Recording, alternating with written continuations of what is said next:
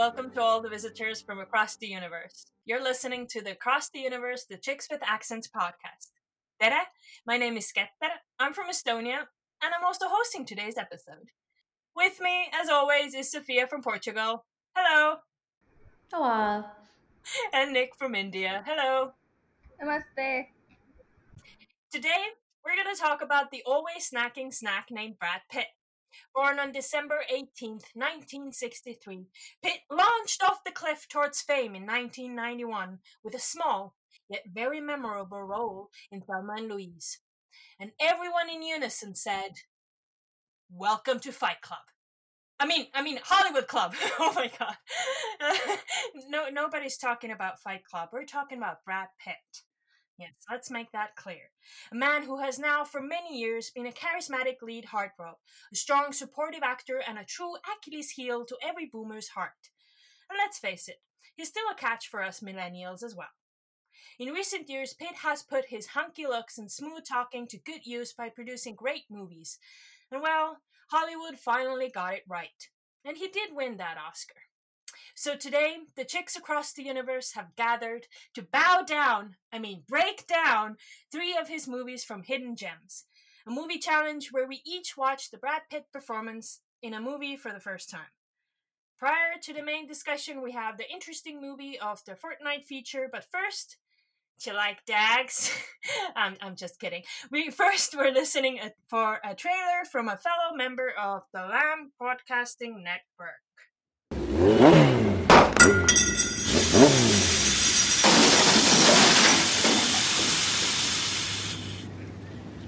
is just great. Get a new car, breaks down the middle of nowhere. Now how am I supposed to get back home? Oh, oh my God, Kristen, is is that you? Oh my god, Vern? Why are you in a field? Oh, this is so great! I, I can't believe you drove all this way to join me on the film pasture. Well, you see, actually, I was on my way home and This is so cool. We can have like fellow podcasters and critics come on to talk about various topics like how to get followers and get free movie screeners and I was all. wondering if maybe a mechanic is like close. Oh, and and we can each each month we can have a roundtable discussion with various filmmakers talking about how movies are made. Oh, this is going to be so great! Thank you, Kristen. Oh, hi, do you know anyone that comes out this far? I'm in a minute? Kristen, are are you trying to leave already? Well, I mean, but of course not, Vern. I was just checking to see if there's a place that delivers food out here. So listen to the Film Pasture, available on iTunes, Podomatic, Stitcher Radio, and soon on YouTube. What was the name of that cab company again? What'd you say? I was just asking Siri if, you know, they had bottles or cans. So we're back, and uh, like we said, uh, first up we're talking about interesting movie of the fortnight. I'm gonna pass it on right away uh, to somebody, uh, Sophia. Okay, nice. Oh. Yes. Uh, what what good, bad, interesting did you see? Yeah, so um, I'm still not a big uh, new show watcher these days. I've been, again, finding comfort in rewatching TV shows, and I'm still into the whole Jane the Virgin rewatch. Um, and it's going really well. I'm like halfway through the third season, I think. And so Michael just died. Um, actually, I just said halfway through the third season. I have no idea. but he just died. And uh, she's going through this whole, you know, thing with figuring out her life after him. And it's nice. I still think it's a brilliant show and it's really fun to rewatch. So that's pretty much what I've been doing. I still don't understand why this show doesn't come up in like the best shows of like the best shows lists. Yeah. I don't Yeah. get it. It just annoys the crap out of me. Yeah, and rewatching, you can you you always say this, but like rewatching, you catch a lot of stuff that you didn't before. It just it's so littered with like details and uh really it's just so much about making shows and so much about the the movie business and everything, the networks, and I- it's just so fun. And yeah. I still have not watched past the opening of the second season. Get on it. But you knew he died, right? I know. Sorry. spoil it, right? yeah, it's too late. I I knew, yeah, because Tumblr kind of spoiled it. It's a massive spoiler. Okay. Yeah, but she knows it already. Yeah, but what are people listening? So Getter and I just spoiled the show. We're sorry, uh, but we beeped it, so it's fine. So yeah, but it's funny because I'm watching it with my, my with my mom. She's the one rewatching, and I'm just like lounging and watching it, kind of sometimes.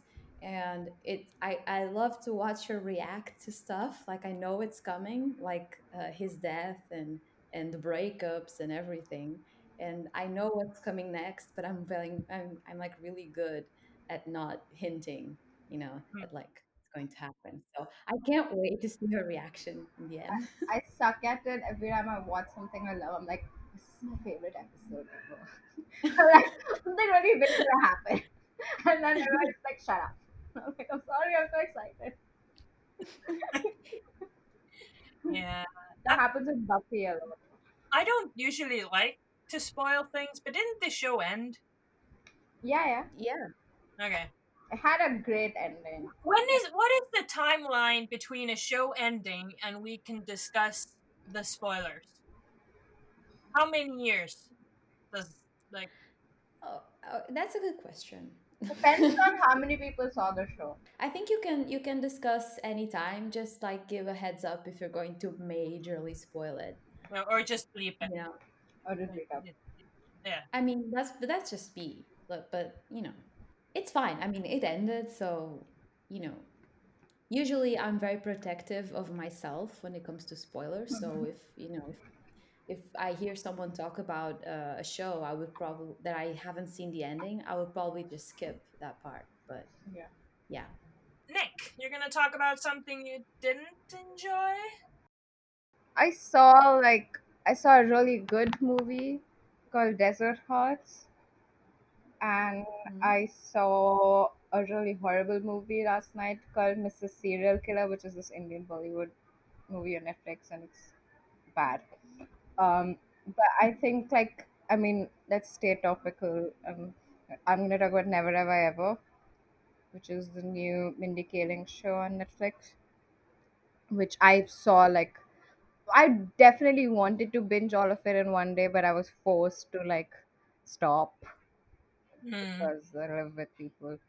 Um, but so I watched it over two days, and I was really, really hyped. I mean, I like Mindy Kaling. I didn't finish watching Mindy Project, c- not like because I had like a problem with it. It was just like it. It was one of those shows you you know you don't realize when it's back, and you're like, oh yeah, I have to catch up on it. Oh yeah, I have to catch up on it, and then it just keeps you just like it just never happens. So that was one of the things that happened and I was just like, uh, but like, uh, I love like I love teenage shows, like teenage comedy, coming of age type shows and movies. And this was about like an Indian American girl, and the fact that she had like auditioned like fifteen thousand girls for this. So it, I was quite excited. So in a way, like I hyped it for myself a bit too much, and for like everyone else around me uh and but i like the thing is i was like slightly disappointed because of how much i hyped it i don't hate it uh i still think it does like some things really well like Mhm. uh i, I mean i like kind of cool that like uh, there are like all the they are they are all interracial couples but like very few people are white like it's interesting Mm. like i've never i've never seen that in a tv show before you know so Mhm. uh, it was just like an interesting like approach uh, Mm.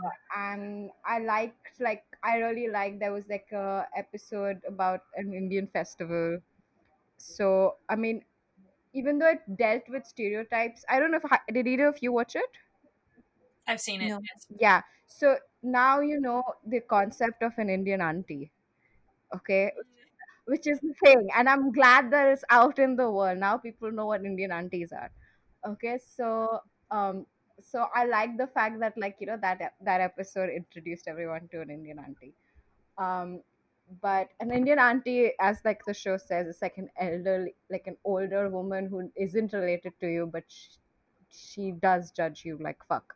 So that's that's the real, and like yeah. So those things were good, and uh, like obviously there were like some great jokes, and I loved the I loved um Eleanor. Like I related the most to Eleanor of the three friends.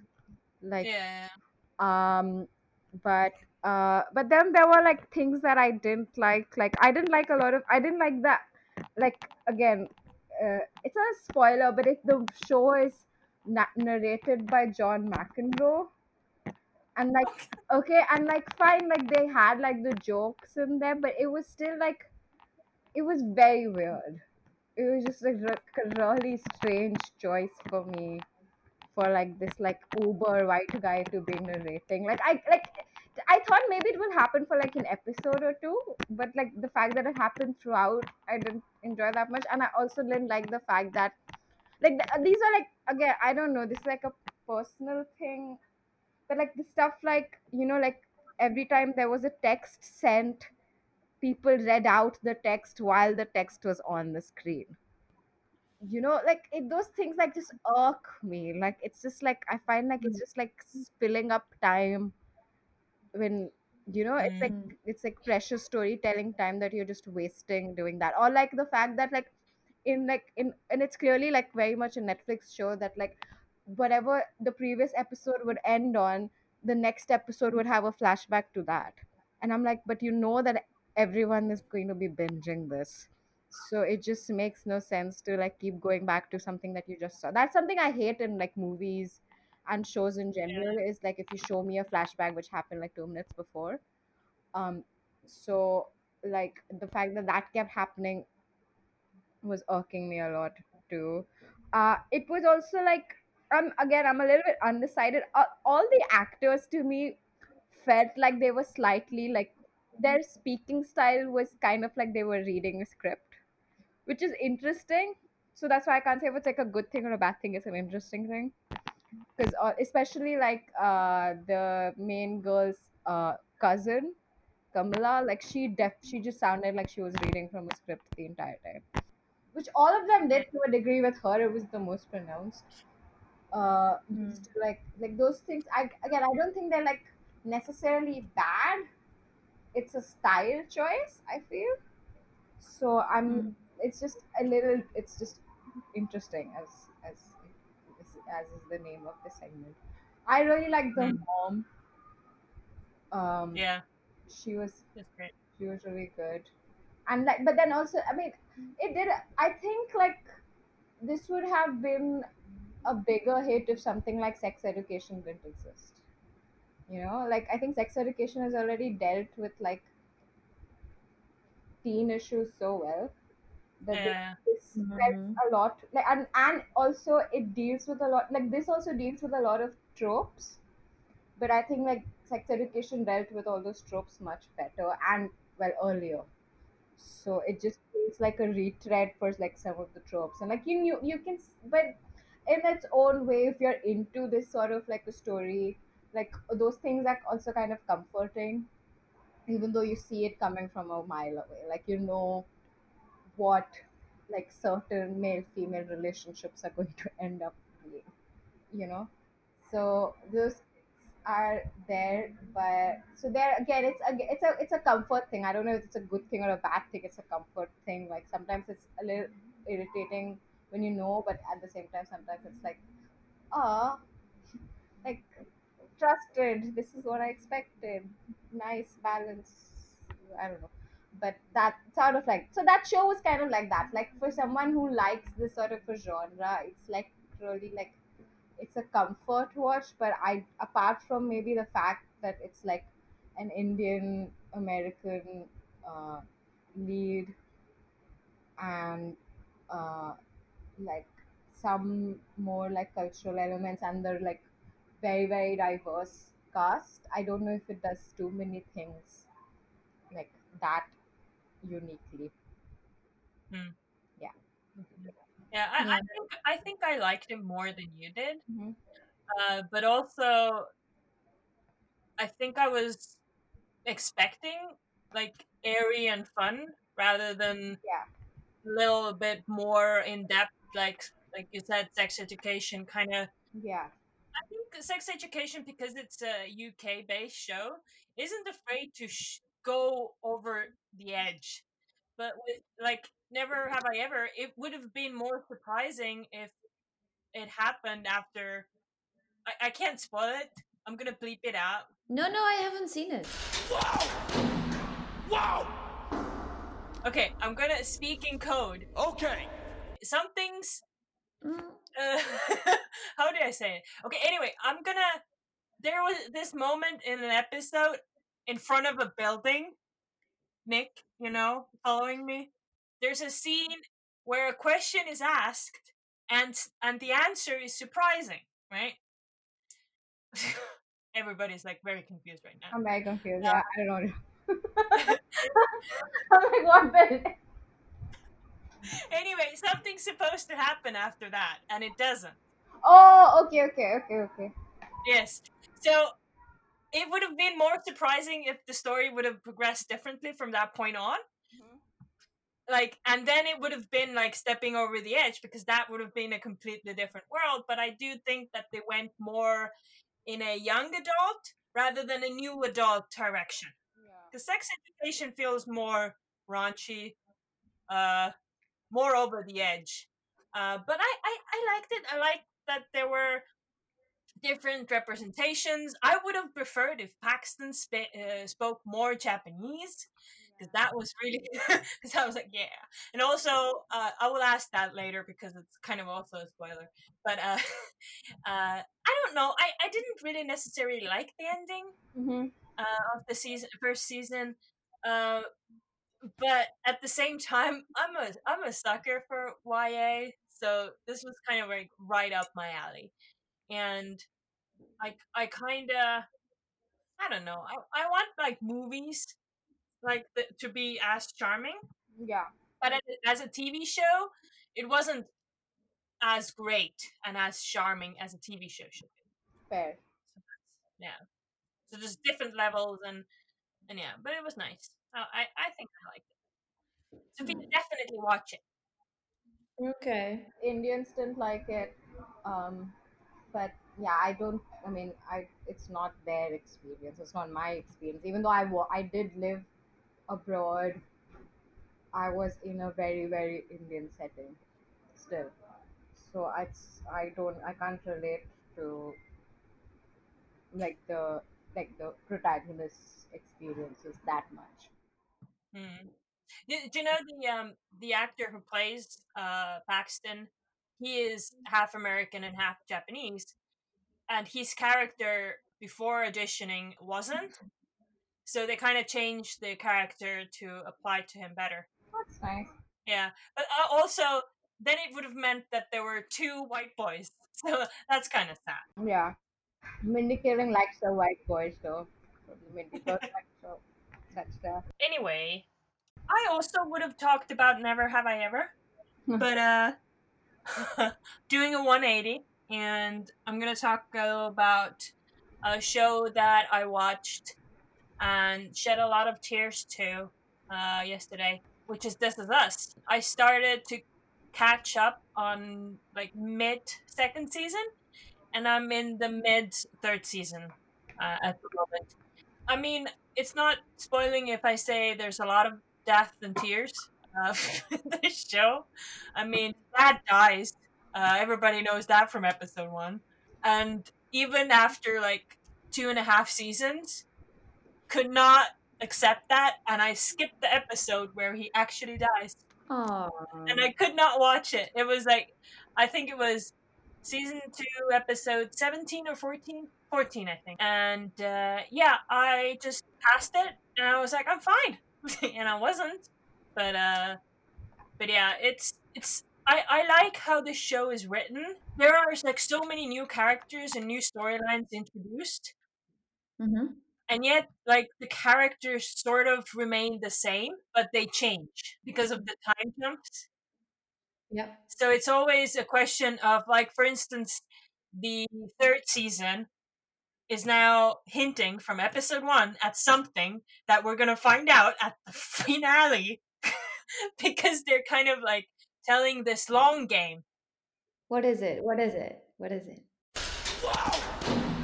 Wow! I don't know. I haven't seen the end of third season. Okay.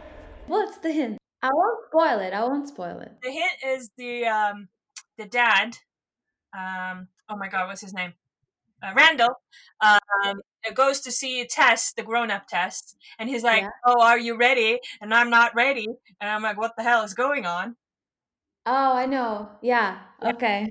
Yeah. Oh, the show is so good. Yeah, This show is so good. I think it started at, like at the end of season. Uh, at the yeah, at the end of season two already. They kind of hinted it.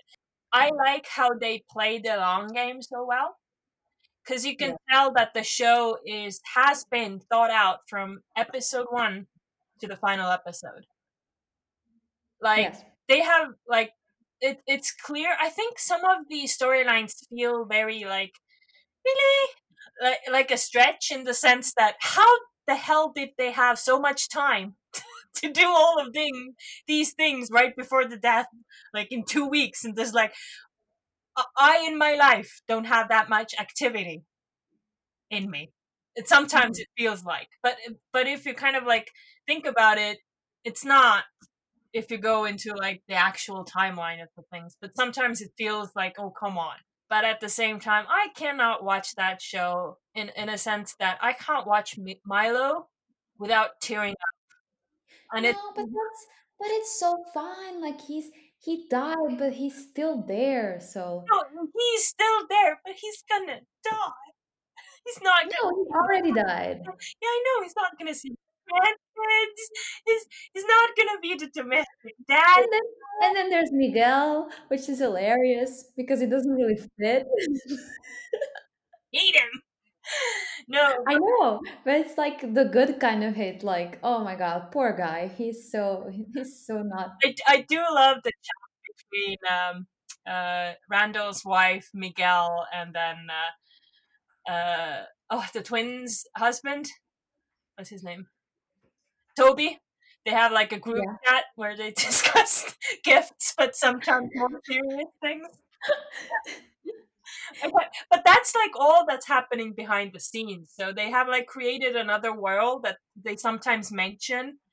Oh yeah, we talked about it in a group chat. And and I remember this group chat has been mentioned before. Really well thought out. Yeah, it's like So uh, it's very well written. ve- very well written. I would think that when when it's finally over, I think they're gonna do just six seasons. I'm gonna start from the beginning. I'm gonna skip Yeah. the episode where he actually dies, and I'm go right to the end, and I'm gonna see like how it all played out. Yeah. But there's like little bits of like flashbacks to that day throughout the show. I So you're gonna have a hard time avoiding it's it. worst. It's like it, it when it clicked. I was like, no, the batteries. but you know, and it just keeps getting better. Like I don't think it ever I'm not ever tired of that show. I don't think it goes down in quality even right now in season 5. Yeah. I think it's still as good, which is amazing. I think it's because they have, like I said, planned it out so well that they don't introduce Yeah. too many storylines at the same time. But I like how they come back to like Beth and, and Randall's actual biological dad in like some of the flashbacks, even though he died. Everyone dies. That's kind of the point of the story. Everyone dies. it's like six feet under, but like more like in a concept of telling a whole story, not just yeah. one family, but like a whole generation, which makes it even sadder. And I've been talking about this for a long time, but I did cry like a whole season lot yesterday uh, watching it. So, And like even when they introduce new characters, and they will keep doing that, they will keep adding characters and generations and stuff in the future in in next seasons that you're going to watch. They do it so well, and I just I love when a new season starts. I think it was the last season. They really introduced like an entire generation, mm, and it was so confusing, but it was so good. Like the first couple of episodes, you're just like, who's that guy and who's that girl? and why did they how did they, they know each other you know and they just reveal it uh, as they want it and and you can feel that they're in control of the story right so you just don't know and you're in their hands and it it works out amazingly. So yeah this is really one of my favorite shows. I think it's very underrated. I don't think it, Um, it has won a lot of awards. i don't know in my mind it's underrated like by by film twitter and shit you know? Yeah. Or by, by us by the people like us. I I saw like maybe like 10 15 episodes of the first season and it was too it was too intense and dramatic for me. Like i can't like i don't it's not something i can sustain watching. Like or like i'll have Mm. to like if it was like an episodic like going you know like if i watched it one episode per week i could do it. Mhm. but since it's out it's difficult to you know make yourself like watch it one episode a week. Yeah. And i can't watch more than one episode at a time i think. So i don't think i don't think i can Yeah. do it it's it's too intense that was the same thing uh, when i tried watching shameless and i was just like it's uh, i can't But Shameless is like too much chaos. asking too much like emotional involvement that i don't have Yeah. okay. i can't do I don't think th- I don't think this is us uh, more than one episode a day is healthy. Um, Uh, oh no, I've watched like five a day. it's fine. I watched fifteen, and I'm, and I'm really broken. and then I did I needed two gin and tonics. yeah, then I had a lot of time. No, but uh, I I just got past the uh, episodes where um, Jack is in Vietnam. Mm, and yeah. uh, Milo's um, he usually has a beard, so without the beard, you can see his uh, crooked smile, which Yes. I love. Because you're like there looking at it, staring, and you don't think about the sad thing when that's happening. But then, like, I don't know, one of the kids goes to a tree and cries, and then they're like, okay, crying again, fine. But yeah, it's it's been an emotional week, guys. Mm. Um, and this is us is not helping, but it's really good, but it's not helping uh, at all. But um, I don't know how about um you, but Brad Pitt did help me a bit. This Mm. week. Uh, that's the smoothest segue ever. wow. really good. Just pointing it out there. Uh, yeah, Brad Pitt did help me a lot.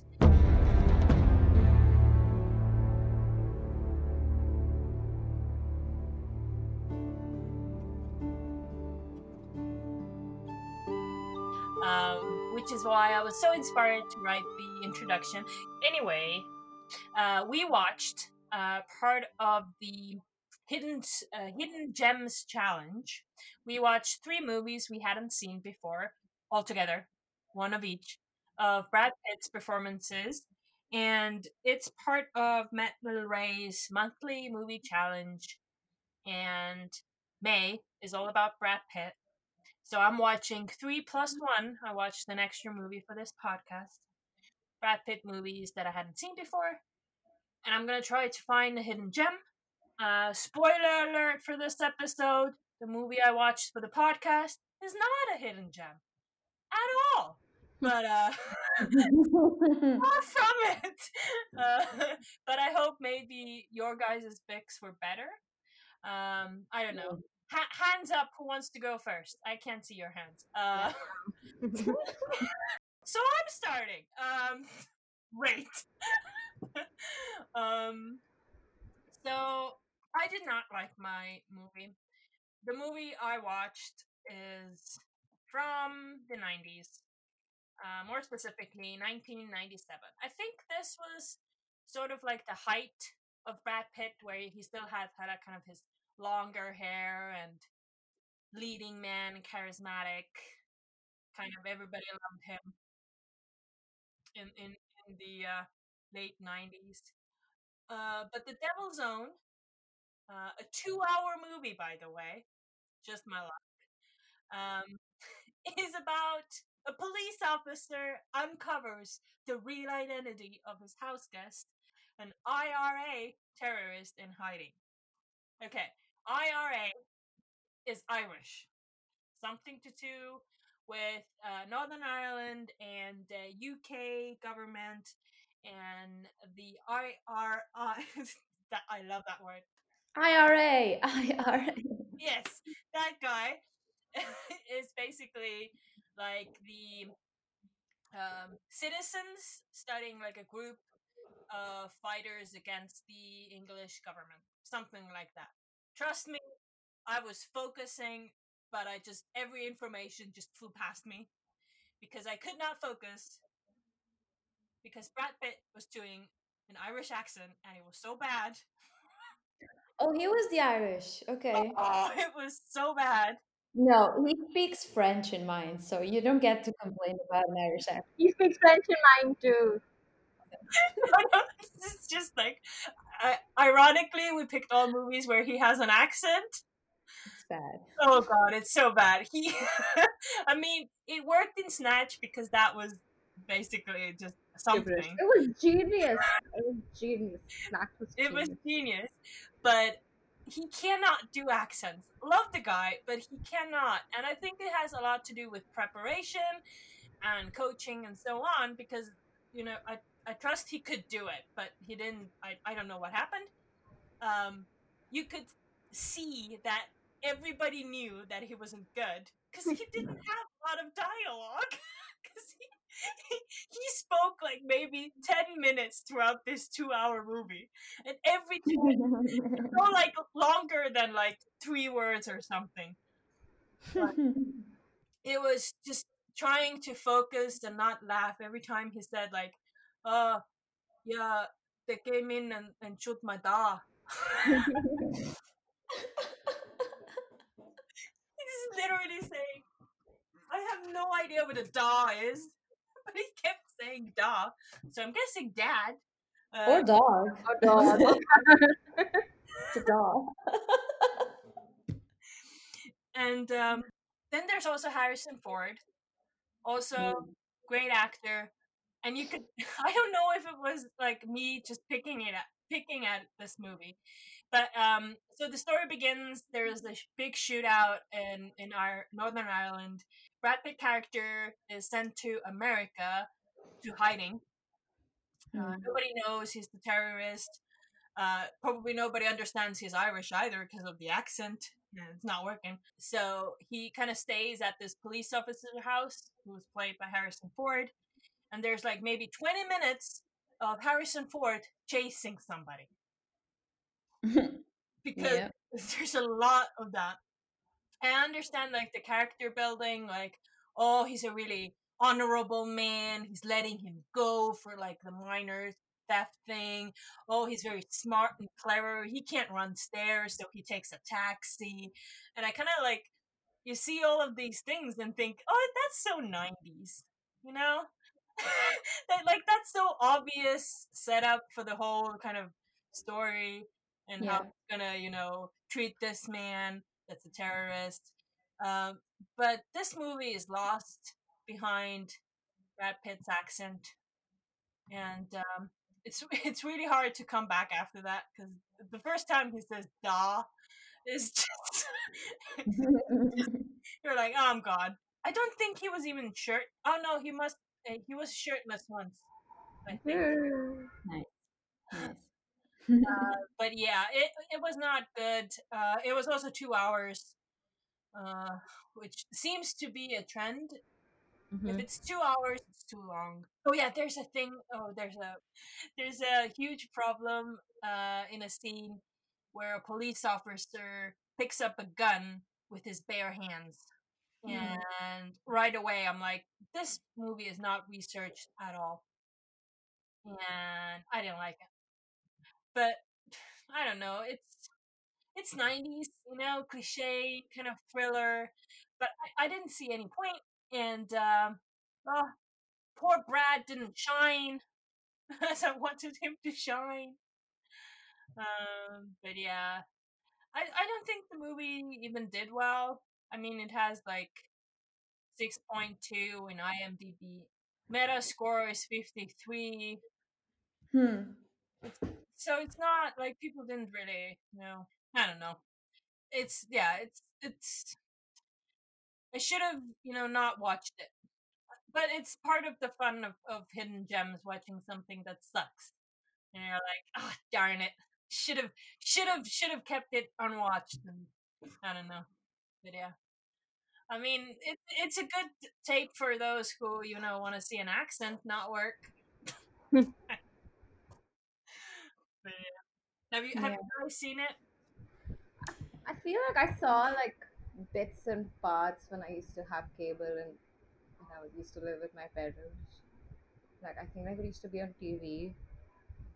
Uh, and I feel like I remember some of the accent.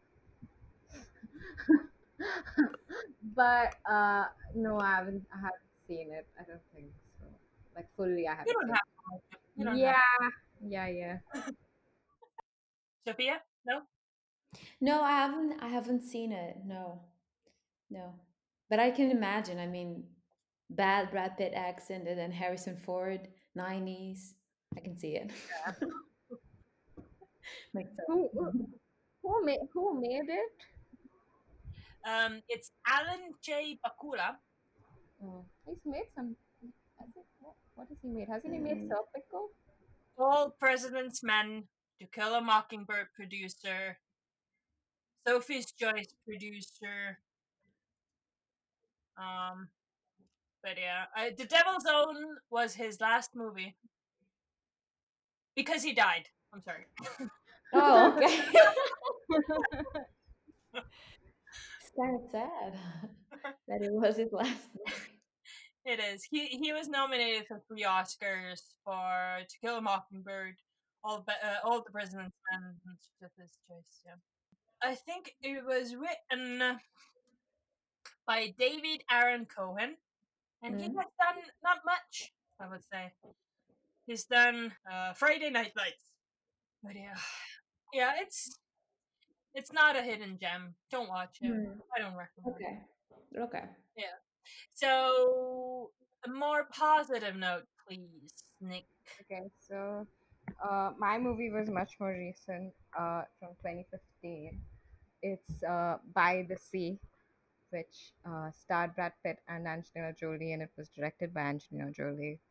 And so when you were saying like Brad Pitt was at the height of his like handsome heartthrobness, I don't think so because this movie like literally like it starts off with a bang with both of them looking like the movie stars that they are you know and they both it's so if i have it's a it was a very interesting film. Um it's about a couple played by pitt and angelina jolie who have gone to more i think like malta or somewhere. Like i it's they don't really say which place it is. It's like a i guess a french um beachside sort of a town. Uh and um it's the it's the 1960s and they are clearly he plays he's a writer who you who had written something really good once upon a time but he's now struggling.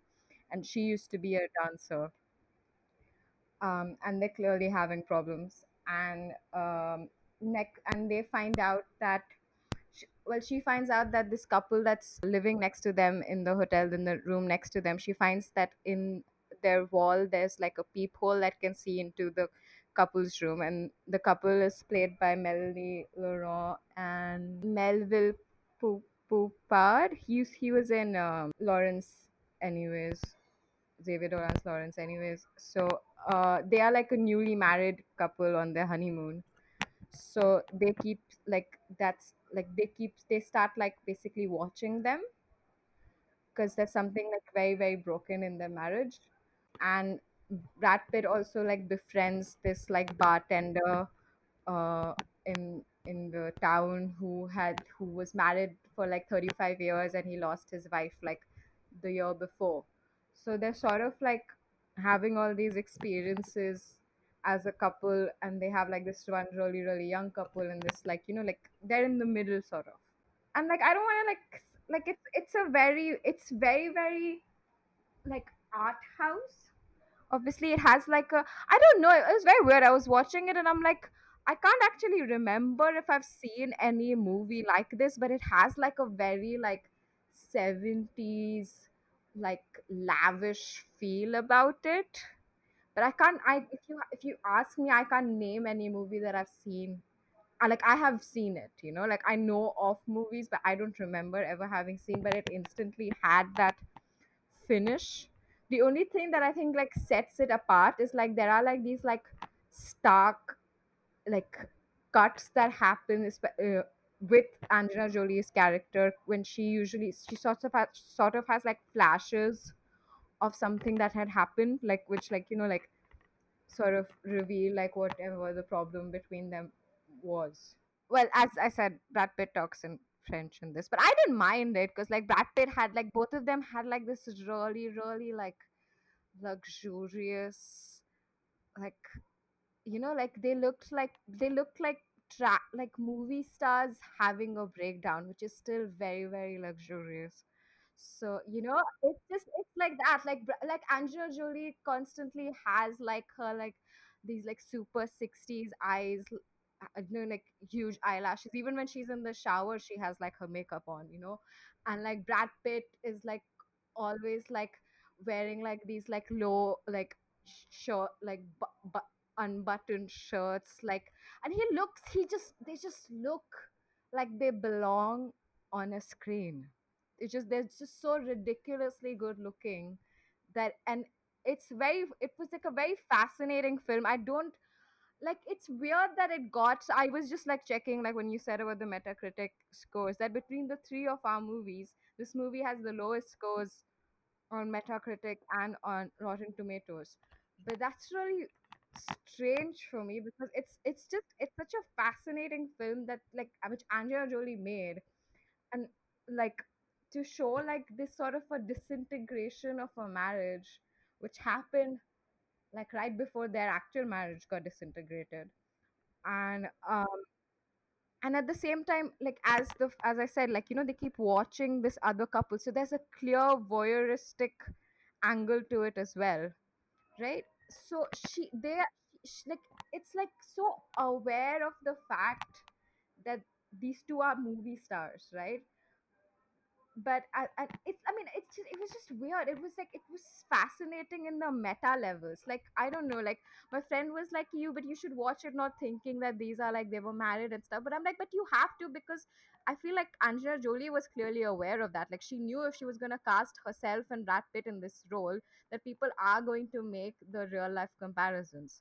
So it's just it's just it was i don't know i thought it was like it was really fascinating for me like to see like how i mean just to imagine what like the shooting process or the pre-production process of that would be like like the kind of conversations that they would have had to have you know? Like how they shot them because they're at the same time like it's not they are glamorous but as i said they're still like incredibly broken down. Like he he's a drunk in the movie. She's someone who's popping pills. She's someone who's like almost like you know like she's like she's like lying around just like doing nothing but it's it's sad. But at the same time like because it's Angelina Jolie and because Angelina Jolie knows it's Angelina Jolie she knows what she looks like it has like this like movie star like you know like it has like a sheen to it. That's it's it's not real life but at the same time it could have been what their life is like it was just so fascinating to me that my only issue with the movie was how it ended. Uh, i don't want to spoil it but like the, the fact that like you kind of see the ending coming from a very long time long way uh, and um and like i feel like it was just like done very quickly because the rest of the film is very slow but like no i don't know i enjoyed the slowness of it. I enjoyed the observation in it so it's not some i didn't mind how slow I, I- that's why i didn't like the ending because i thought the ending was too fast compared to how the pace of the rest of the film um but it was just it was just i th- i thought it was i haven't s- i saw unbroken i've seen unbroken by her which i thought was okay but like i but i saw it at the height of my jack o'connell obsession so i'm not the most biased like the most unbiased Yeah. person to talk about it and i haven't seen her other film um but i'm just i'm really like i thought like i thought it was i thought it was a really good and a very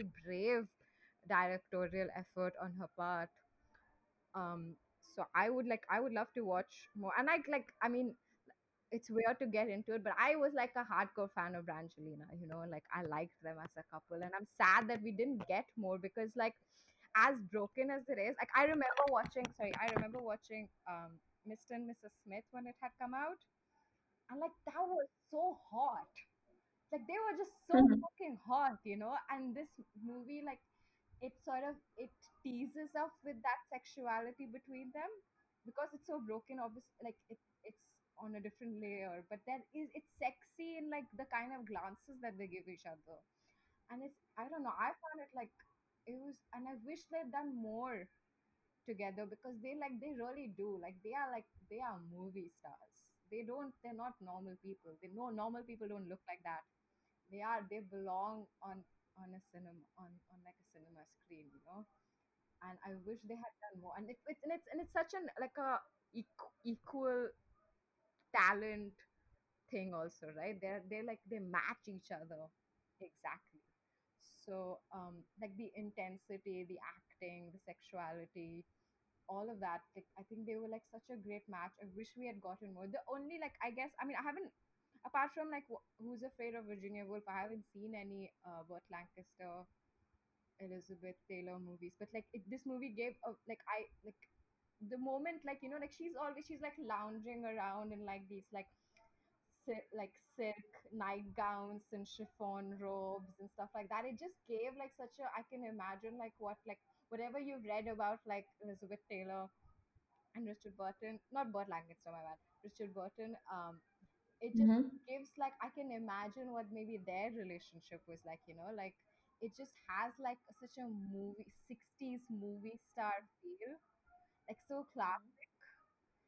Um, and but at the same time with a very modern view of like how relationships can be. So it was Mhm. really and it's it's odd. It's just odd that it has such a low rating. I don't know. People like their biggest people's biggest uh like critique was that it's a vanity project but i don't think it was vain you know i think it was a very like uh, self-reflective sort of like self-aware thing to make Mm. i don't think it was vain at all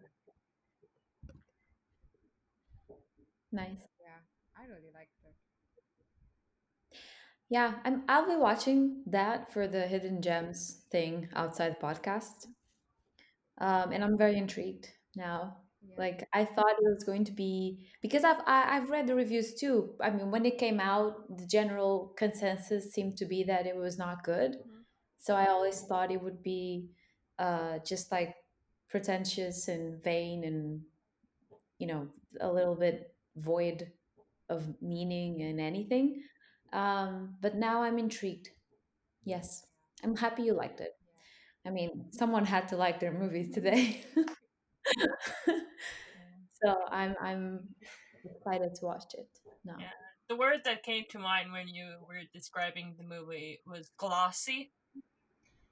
Like when you put uh, like lip gloss or, over your lips, you kind of that, I don't know, you it's, kind of make it shinier. it's glossy but at the same time like it's weird like you know like they're obviously glamorous but they're also shown like being very very unglamorous in the glamour so it's very interesting it's like it's like if so like the only person i can compare it to is like sofia coppola right like sofia coppola shows like these like incredibly beautiful images you know and like it, it also had that like sort of like level of ennui that sofia coppola movies are like known or like and often like criticized for um but Mm. it's not you know there's so much more to like just the beautifulness right like that is Sofia Yeah. Coppola. I think it was I think for me it was a, maybe like the closest thing like thing I can compare to is a Sofia Coppola movie that it's not just just because it's pretty doesn't mean that there's no substance So Yeah. So lip gloss over chapped lips. yeah There but, we but, go. but, but, but it's Angelina Jolie's lips so you know they're like better than most lips yeah. Uh, so to hide, yeah, yeah, I get it. I, I get it. it. It seems lovely. I would think that Mr. and Mrs. Smith is like their beginning, Mhm. and then this is their end. just sad. I wish they did more stuff. Just, it, they had such their chemistry is so good. Like just as someone who loves like great on-screen couples, like they had s- it's amazing chemistry, and it's sad that we've been deprived of that. yeah. But they didn't Mhm. end on a good note either. So Yeah. they probably have like in their office they have like the contract. They have like no work with Yeah, and then the name. I was I was so I mm-hmm. was so fascinated. I'm like, yeah, I wonder like. Did Brad Pitt like ask to get paid? I was just thinking of like the production process. Like, how's that? Mm-hmm. How does that work? But he was a producer in this, so obviously. I don't think. And the budget of it was 10 million. I think the entire budget just went in like maybe the location and like probably the clothes. That's low. Yeah, I, And it in box office it made three point three million. I think like Oh. The, the the pull of the movie are the stars, and like, I think it had like a very beautiful look too. I think it looked really gorgeous. It's the s- it's the stars, but it wasn't really marketed at like mass Yeah, audiences. yeah, yeah, yeah. Like, Hmm. so that's why it didn't make that much, Yeah. I guess. Okay. I haven't seen it. I don't know if I will see it for the hidden gems. Uh, not just because I didn't randomly pick it, but uh, but also I don't know if I want to see it. I have always been Team Aniston, honestly. I don't know why, but uh, uh, like it's not like a like Angelina is like the big bad that kind of took Brad Pitt away from her, but like I don't know. I I've, I've always kind of seen myself more as Aniston, as a little bit funny, Hmm. but like I don't know if Angelina can take a joke. Yeah, but I, I for me, I've, I've been because I think like Angelina Jolie is like an infinitely better actor. so I feel like it's, it's such it's such a match. I think in that level. So Yeah, yeah, I I can I can agree that Yeah. like. I think Aniston also does, but I don't know. She was really good in that um, My Girl movie. Or I actually no, but I but I I rewatched Friends last year, and I think she's a really good comedic actor. yeah, But no, but like I just I don't know. Again, like I used to really love watching Mr. and Mrs. Smith, and like I thought watching this, I Hmm. thought they were just such a great match. have Have you seen the morning show? No, Yeah, yeah, she's really good in that too. But I think she's too shiny. hmm But then again, uh, Reese Witherspoon is also too shiny, so that show is a bit too shiny. Hmm. But uh, it's also I I think it's also because of the video quality that it's like HD or something, and you kind of like it's so up in your like face. Then you're like seeing like no imperfections. It feels strange. Mhm. So, but that's just good makeup and lighting, I guess. Yeah. Oh God, I I saw like a little bit of Gemini Man. It's such a like, like just so off Oh. But oh, it literally made me want to slit my wrists. Like I don't, have you? I can't handle like that, that HD. I can't, I can't. It's disgusting. I don't like it. It's gross. All right, next episode we're watching Gemini Man. It's so, Uh, it's so bad. You can literally, you can literally see every pore. Like I don't want to see pore. I don't want to see Will Smith's pores. You know, I don't want. That's not cinema. I don't want to see it. And then after Gemini Man, we're watching Cats. I would watch Cats over Gemini Man any day. Oh god, I have to be extremely drunk with Cats. uh, but anyway, uh, so you like By the Sea. Is it kind of like your hidden gem? Yeah, Uh, yes. so, yeah. It, yes, yes. Yes. All right. So it's kind of like the award. I will explain what a hidden. It's kind of like an award you give out to a movie that you haven't seen, and you would think that from the filmography, it's a hidden gem that people should watch more, and it's worth more than 35, 34 percent on Rotten Tomatoes. All right. Well, there you have it. Uh, uh, so, Sophia, your turn. Yeah. Okay. So Oh, wait, you didn't like your movie? no. Oh, Oh God, I I know what you watched, and now it hit me. Oh God. Yeah, it's Allied. I watched Oh. Allied. Oh, I thought you watched the Mexican. Okay, we're safe then. Okay. Oh no, the Mexican is good fun. Like I, I, I saw that. I saw that too. Yeah, but it's silly. The Mexican, it's silly, and it's it is it two thousand or two thousand and one, I think.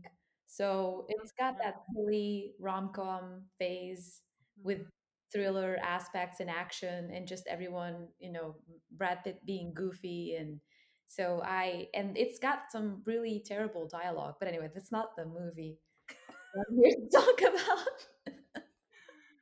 but like just just just as a note like the kind of terrible dialogue that you forgive because it's it's it's it's silly you know Yeah. All right. So you can like oh, okay I, it's fun. Uh yeah but allied is not that. Uh, allied tries so hard to be a good film and it's not. So uh it's it's 2016 uh, I think everyone kind of remembers a movie that came out a few years ago with Brad Pitt and Marion Cotillard, and it was like a war thing. Uh, like a yeah, that's the movie. I didn't see it back then because it looked so like cliched and just shallow, and to me, it just I, it struck me like that. So I was like, eh, I'm not interested in this film. But turns out, I think we've all seen a lot of Brad Pitt films, so there weren't that many to choose from. Um, and Nick, you tipped me off, and in a bad way because you were wrong. I didn't like this. I did you because it's about spies and forbidden romances and like I know, like on paper, it looks good, but I think the execution is just just all wrong. So, uh, anyway, the story of this film is uh, Brad Pitt plays a Canadian um, spy, kind of, and he or officer of some kind. It doesn't matter. Like one of the worst traits of this film is that you can't, you don't really know what's going on. Like you know because you know it's Nazi uh, time, it's Second World War, so you know the history, but you don't, you never really know the characters because I think the exposition is so bad that anyway they just kind of I, felt like I, I I got to know what Marion Cotillard's uh, character did, what her backdrop was, like halfway through the film, but it wasn't some revelation. It was just like basic character story that I didn't catch before, and I don't I don't even know. I can't even tell you if they said it. Okay, so anyway, uh, so he's like a Canadian officer or something, army shit, and he meets up with Cotillard's character, who's like a French. Um, uh, she's from the resistance, so she's with the Allies. Okay, this is the Second World War, and they're off to fight Nazis, and they have to kill this Nazi officer something in Casablanca, I think. Yeah, it's fun. Yeah. And so, and because they start, oh, it, it has an element that you would like, but it doesn't really work. But yeah, which is a fake relationship because I love I know getter. but hear me out. So uh, they they immediately enter into this fake relationship because they're both kind of spies. So they're pretending to be a couple to kill the officer. And that's sort of how the movie starts. And that's why it's really, I mean, the lines are very fake, but they are in a fake relationship. So you think, okay, well, you know, maybe this just feels so cold because they don't love each other. But then all of a sudden, they're in the car and he says, Marry me. And it's like, was there a love story? I didn't see them falling in love. Like, I don't know where the love is in this film. I didn't get. So it sounds on paper like it's going to be a spy love affair, you know, fake relationship that turns into this great love affair. And then halfway through the film, there's this big mystery that I'm not going to spoil because, you know, it's halfway. So in case you want to watch it, I don't want to give away a twist. But it just i feel like there's no build up and no real love between them i think their chemistry is horrible i think it's like zero chemistry between brad pitt and marion cotillard i feel nothing from them or from this film plus the production is so fake like not just the cgi but like the lighting and the costumes it's kind of like baz luhrmann did a world war ii film you know, a little toned down, but it's still just so like artificial, you know? And I hate that in period films because it just you feel like you're watching a Hollywood production and not the real thing, you know? Mm-hmm. So I just hated the lighting here. I hated the costumes. His pants were terrible. He looked awful. Like he didn't look hot at all. And she, you know, she looked good because it's Marion Cotillard. She's Mhm. she's so cute. I love her. But it's just it was terrible. Plus, and I didn't even get I didn't even say this. It was so horrible. And on top of that, Brad Pitt speaks French for like half of it. And he does not he does not speak French. So let me tell you he has a terrible French accent, uh, which is a bit of a joke there. I mean, I don't think it's a joke because he's supposed to be Canadian and they speak French there too. Uh, so he's supposed to have like the Quebec accent and trying to be Parisian, but sound Parisian, but it just sounds like an American speaking French. And you know Brad Pitt, like he has like a really thick accent when he tries to do European accents. It's kind of like the Gorlami thing, but he's not trying to be funny. I don't mind his French, but then I don't know. I was kind of like too in love with him in in By the Sea, not in Allied. Yeah.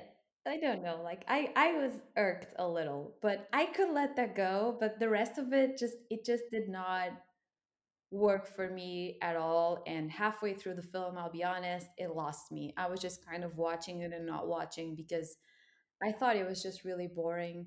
And you know I love you probably thought that I'd love it because I love Notorious, Mhm. so you know, yeah, right. It sounds like a great film, but I think they just executed it all wrong and there was no it was there was no in no juice you know Mm-hmm. none it was so art I, I just i've grown to really resent these films these films because i feel like they have everything you know they got the budget they got the stars they got the writers if they need them i don't even know who wrote this i'm sorry um stephen knight oh No. Okay. wow. Wow. Okay. So I really like his work. I don't know what happened here. wow. Stephen Knight wrote this. I am shocked. okay. So I'm sorry. He just, he, I think he did a terrible job here. I don't know if it was his fault or, if it was the production. I don't know what happened. I think this movie just derailed and it's just really uninspired all around. And it really hurts me to say this because I, it has everything to work, but for me, it just really didn't. And I find that these days, when a film like this, like I was saying, it has everything that it needs to be a great film, and then it just kind of falls through uh, apart. Mm-hmm. I think that really makes me mad more than anything. That like that makes me more mad than something like The Mexican, which is you know a bit silly and bad from the start. Mm-hmm. You know, Yeah. it it annoys me more. more. Uh, so yeah, cannot recommend Allied, unfortunately. So I don't. I had to literally go and check my letterboxd uh, rating for Allied because I genuinely don't remember it. I but I gave it Yeah. like a, I gave it like a three out of five, and I'm a, I, that's like I'm lenient, so that's not that good for me. Uh, I think Yeah. I probably had the same problems. Uh, I had to watch it. I didn't want to watch it. I had to watch it because that year for Lamb's site, I was doing the best, the costumes, the Oscars best costumes breakdown. Uh, very- and this was actually my winner for that year because unlike whatever the other movies were this in this movie like you have to admit like the clothes actually play a part of the n- narrative. Yeah, that's true. yeah so Yeah. that was the only reason why i like it had won for me. Uh but i don't know i think i probably i think i remember that like not liking their chemistry and being shocked by that. And i think i probably had like similar issues but and i that's so but yeah this is it's a really forgettable movie. I'm i'm trying to remember what my issues were. I have like such like like sidelined like things. Like I, I remember a friend of mine watching and liking it and me being like ew why do you like it? But i don't remember why i thought ew why do you like it? You know? So uh Yeah, but I thought maybe like I don't know, but I, but I thought like maybe I was maybe the person in the wrong. Maybe like it was a nice movie and I was being overly critical, so that's why I think I suggested it because I thought maybe you are- Mm. you would like because you like these stories, so I thought that Yeah, yeah. No, I love yeah, film. so that's why I thought okay, maybe you'd like it more, but clearly it's not that good. No, it's not. Yeah. Yeah, I was surprised. I think I think a lot of uh, I've been more critical of movies uh, because the script is weak, and Yeah.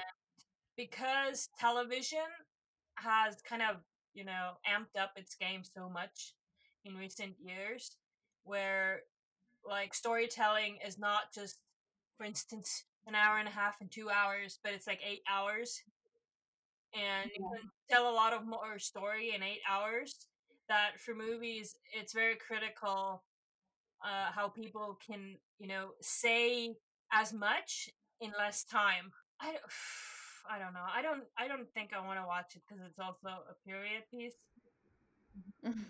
Is it two hours? It's two hours. Yeah, it's two hours. and they do not fly by. When- you said you lost interest, I was like brought back to the Devil's Own, thinking halfway through, why am I watching this? yeah, I know. it's like a background background noise. It's just like thinking, but um, but yeah. Otherwise, we like Brad Pitt, right? Yeah. Yeah, I love Brad Pitt. I'm really sad that I that I picked this film. Yeah. Yeah. I, I think when when I watch the list of what I've not seen, I think I've done the right choice by not watching them. Mhm. But that's kind of like the fun part of of the challenge to kind of find that maybe your expectations are really low Mhm. but you'll find something you like. So far, it hasn't worked for me. I've been doing it for four months, 12 movies. It has not worked at all. I think the strongest was Stronger, ironically, but which was Jake Paul, uh, which wasn't a great movie, but it was the best I've seen so far, which is kind of like a very low bar. Nick was the one who liked the movie. Two of us didn't like them. So it's it's two negatives against one positive, but we're gonna end on a positive note. So we're gonna tip the scales, and we're gonna tip them for a positive. So, what is your favorite Brad Pitt performance? Doesn't have to be necessarily a great movie, but just a good performance. yeah, I think when someone asks me, my default is to say Snatch because Yeah. it's so ridiculous, and I don't know why. I don't even like like super leak. I know like he looks like technically gross, but uh, the fact that like like knocks people out with one punch is really hot. Um, like it just is. It just is. It's Brad Pitt. It's hot. Um, but if I have to really think about it, I also I love him in Inglourious Basterds. I love him in Fight Club. yeah. I wasn't like that huge a fan of like Benjamin Button or Moneyball. No. I don't know. I don't think I actually like his Oscar nominated performances that much. Um, but I didn't. mi- I liked him in uh, Once Upon a Time as well. But I indefinitely liked him more in Inglourious Basterds. Um, Hmm. Yeah. And I think it's too soon for Once Upon a Time, like to Mhm. to rate it as best. Like for me, it's too soon. yeah, yeah, yeah. I th- I think Fight Club like I used to because like I used to relate to the narrator and I, so I used to like Edward Norton more. But like I feel like if I would rewatch it now, I haven't seen it in some time.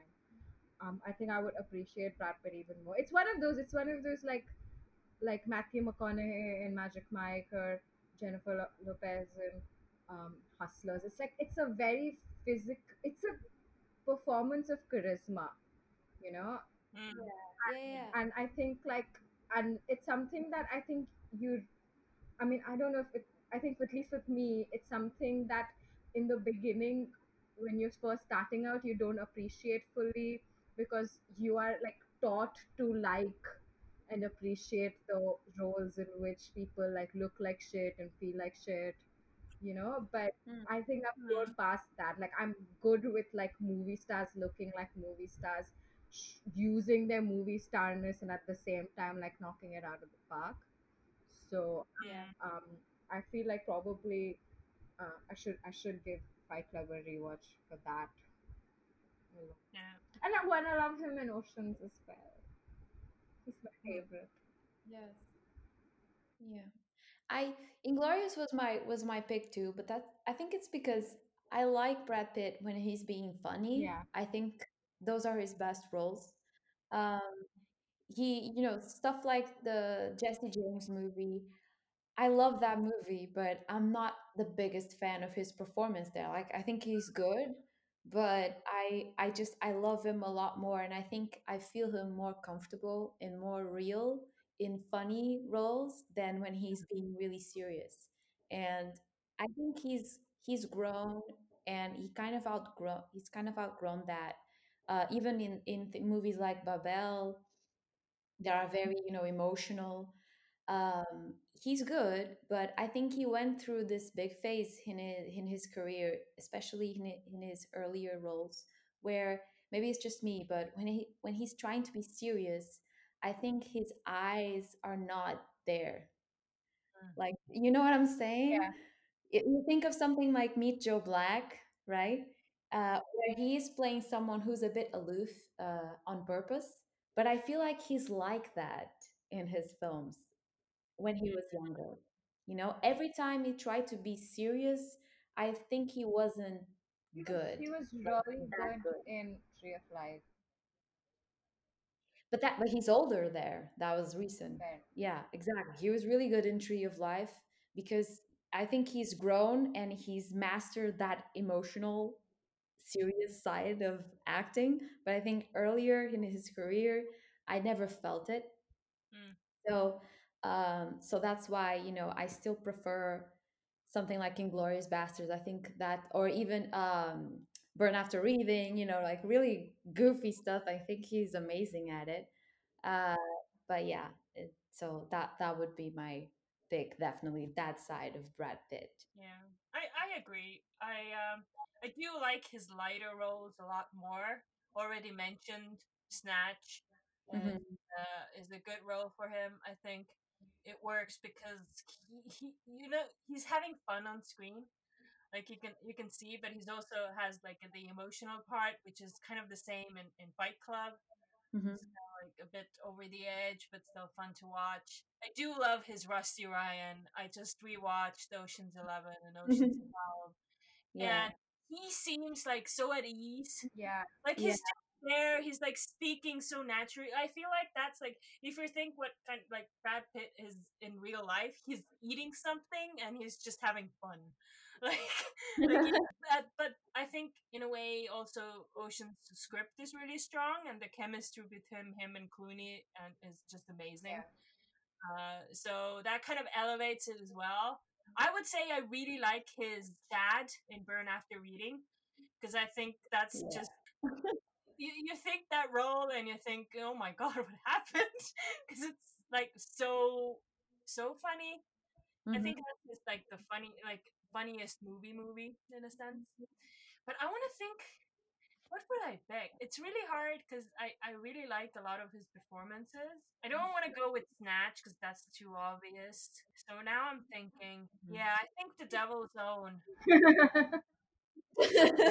uh, is really good. No, I think actually, I th- I'm gonna go. You know, just let's let's show '90s some love and let's go with Louis from Interview with the Vampire. So that yeah. Yeah, that wa- That that was interesting. or Twelve Monkeys. Oh no, seven. Oh, seven. Seven, I don't. I love. I love Seven, but I don't think Brad Pitt's performance really like stands out. Like no. the, the, all of the, the the movie is such like a perfectly like built machine that you know I don't think anything stands out. It's just like it's like a perf. It's just every part just fits. No, that that final scene where all three of them are there and, and, and he's yelling and he's crying and, and Yeah. that's an emotional roller coaster. That's really bad. That's just like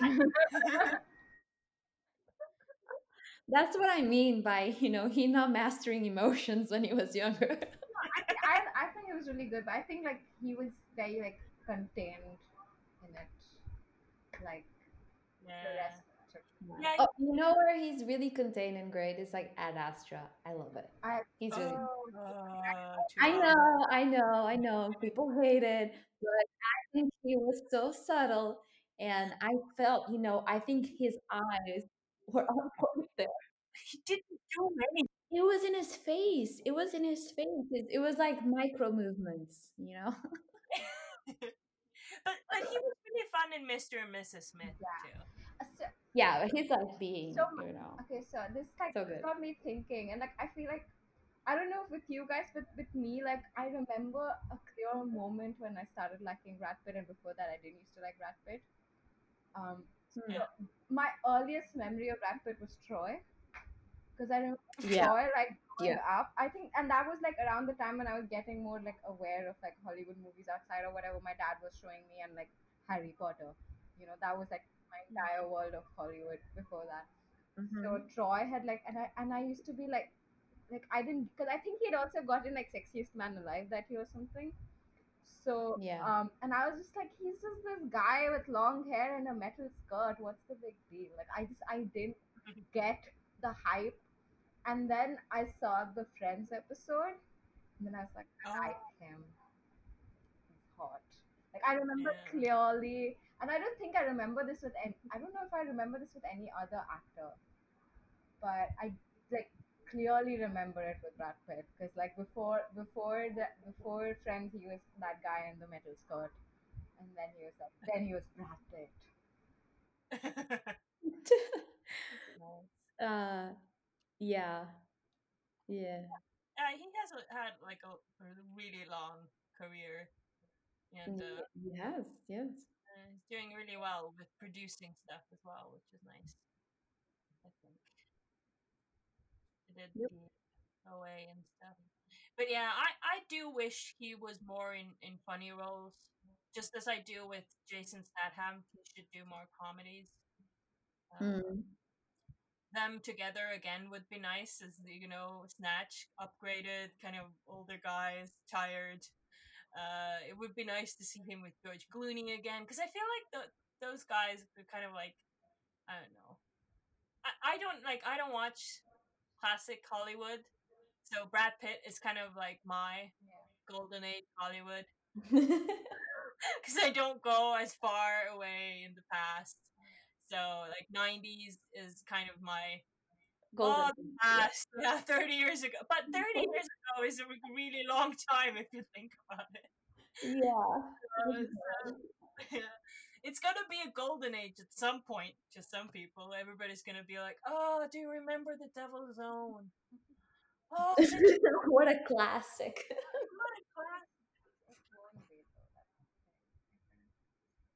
90s charm. Yeah. my god, can you imagine? if if 50 years from now we're like old and the kids are like, oh my god, that classic, you know. The Mexican, what a gem. Look, it's Brad Pitt. Visionary. you know, Troy would have been a good pick probably for the cringe thing because I think I love that film. and I think it's probably really bad. Yeah, in in general, I think we had a mm-hmm. very interesting experience. Mm-hmm. Would you agree? sure. Yes, on it did. It was it. Well, that's good. Uh, but uh, I didn't get an answer from you for the most important question. You like Mhm. that?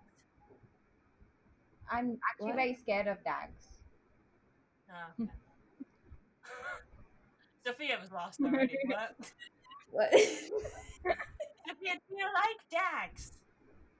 Do I like what? Dogs, dogs from The dogs. from Oh, the dogs. from Snatch. Oh, oh, that. Oh, okay, okay. Yeah, no, I haven't. No, I don't. but you're exact. You're acting the right part because there was confusion in the film as well. This is our acted scene from Snatch, a Guy Ritchie good movie in the very past, in the golden age of Hollywood. Um, I, In that's fair. I didn't know this was happening. Nick was on board right away. Yeah. I lo- I love I love Snatch. Yeah. I also love Dags. Da- Just. Okay, that's it for today's episode. Does anyone have any plugs? I have one. So there's this uh, web Twitter account called Lost in Film, and yesterday I think, well, doesn't matter whenever one of sometime whenever this episode was recorded, they came out with this 15 minute long um, Vimeo video co- which they compiled. Um, they had like put out I think I don't know some time back like this question of like why do you love cinema? And they got these all these answers from all these different cinephiles. And it's just like a very very very beautiful video of like a lot of movies and a lot of like opinions on like why people love cinema all the different reasons why they love cinema. And it really really touched me. And i feel like i should like bookmark it because like i mean lockdown notwithstanding now that i am a film professional um like sometimes it's I, I mean I I did definitely struggle with remembering why I love films because I had seen too much of the behind the scenes. So Mm. um I think I mean I I wish I mean right now I'm in a better place but I wish I, I kind of like if this had come out last year or when I was having like my struggles like it would have helped me more. So I'm definitely like keeping it bookmarked for myself for the future. Whenever I feel that way, whenever I need to be sort of reminded of why like I chose why like you know I chose this as my career path. Um so it was really really beautiful. So it's from Lost in Film and it's it's it's that pinned, pinned tweet right now at least and it's very very pretty. Yeah. That's nice. Sophia? Uh, uh, no, no plugs. No plugs? Alright, I'm gonna be I'm gonna be selfish and plug myself again. Uh, I think by the time this episode has gone up, I have ended my 10 for 10 series on Mettel Ray. Um, my blog turned 10 years old on 1st of May. Woo. Uh, been doing this 10 years. There have been ups and downs. Uh, but for uh, celebration, like I hinted in the last previous episode, I'm doing uh, 10 posts of top 10s for 10 days in a row. Woohoo! Yeah. You can Uh, it's, yeah, it's TV shows, movies, music, all that stuff. And I just wanted to do something, I don't know, fun, but also uh, put myself under a lot of pressure. And uh, even now, I'm thinking, I don't have all the posts ready, so yay! Hmm. but anyway, so if I did miss a day, I'm sorry. I hope all the 10 of them are there by this point. So just come Yeah. watch, yeah, read, and, and, and see. Um, see what I've, I mean, been up to for like weeks uh, and months. Uh, but yeah, so that's it for us. Yes. Anyway, all our episodes are free to download and listen to on Spotify and Apple Podcasts. You can contact us via email if you do email across the universe at gmail.com or on our Facebook page. You can find us on Across the Universe mm-hmm. podcast, and you can find our blog at acrosstheuniversepodcast.wordpress.com. Once again, I'm Getter. I blog at mettelray.com. I turned 10 this year. Woohoo! And you can find me on Twitter at mettelray. And I'm Sophia. I blog at returningvideotapes.com, and you can find me on Twitter or Instagram under Returning Videotapes. And I'm Nick, and I have a blog called Being Normal G at blogspot.com. And you can find me on Twitter at Nikat underscore Z. Uh, join us on our next episode. Uh, all three of us are going to watch the 2013 movie The Lunchbox in the honor of Irrfan Khan, who passed away sadly uh, recently. So uh, Nick and Sophia are really excited about the lunchbox. They're watching it for the second time apparently, and of course I haven't seen it. So. Very You like it. Yeah. All right. Yeah, you you guys have said that before. No, and, I think uh, you. I I, don't trust you guys anymore. no, no, you like it. You, you. you like it. All right. Well, I hope I'm gonna be. uh, We're gonna have hopefully a very positive, uh, bittersweet episode uh, up next Yeah. week, you guys.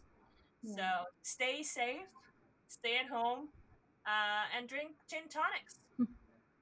You know, if if you're of legal age. Yeah. Yep. Yeah. Cheers. Cheers. Bye. Bye. Bye. They slither as they pass and slip away across the universe. Pools of sorrow, waves of joy are drifting through my open mind, possessing and caressing